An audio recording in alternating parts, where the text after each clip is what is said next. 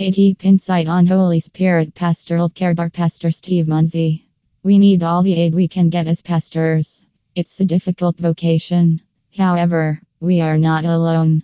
The Holy Spirit is with us. I have to admit that there was some skepticism regarding the Holy Spirit in my early years as a new Christian, and even in my early years as a pastor.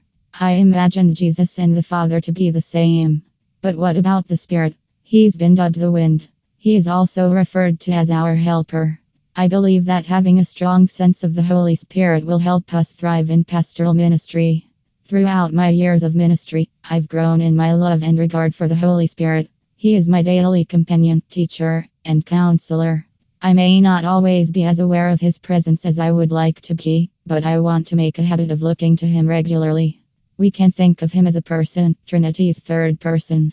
Interestingly, others argue that the Holy Spirit is merely a metaphor of God's presence or power, rather than a genuine person. It would be out of step with biblical revelation and real life experiences where He has revealed Himself to regard Him as a sign of authority. The degree to which we regard Him as a person dictates how much we rely on Him for assistance in our pastoral work. We can look to Him for help in making changes in our lives. Pentecost changed the disciples into joyful missionaries of the gospel. Ministry comes with its fair share of challenges that can make a pastor's face droop. We need the Holy Spirit to bring about change and, in other words, to assist us in maintaining a genuine and long lasting grin about life and mission.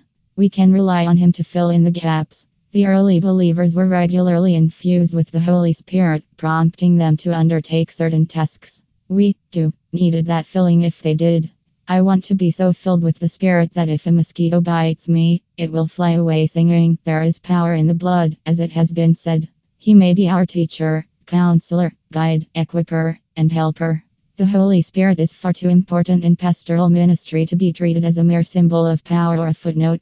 He must be at the center of our universe and thoughts. With that in mind, I want to not only presume the Spirit's presence and activity, but also to anticipate, plan for, and rely on it.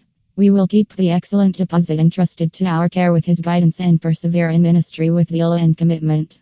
Pastor Steve Munsey has a long history in pastoral service. Pastor Steve Munsey delivers exciting insights on the value of God given dreams and how they can help you view the future from God's perspective based on biblical principles and scripture in his book Unleashing Your God Given Dreams. You may learn more about Steve Munsey and how to buy his book by visiting this website https slash www.goodreads.com author slash show slash 215149 Steve underscore Munsey.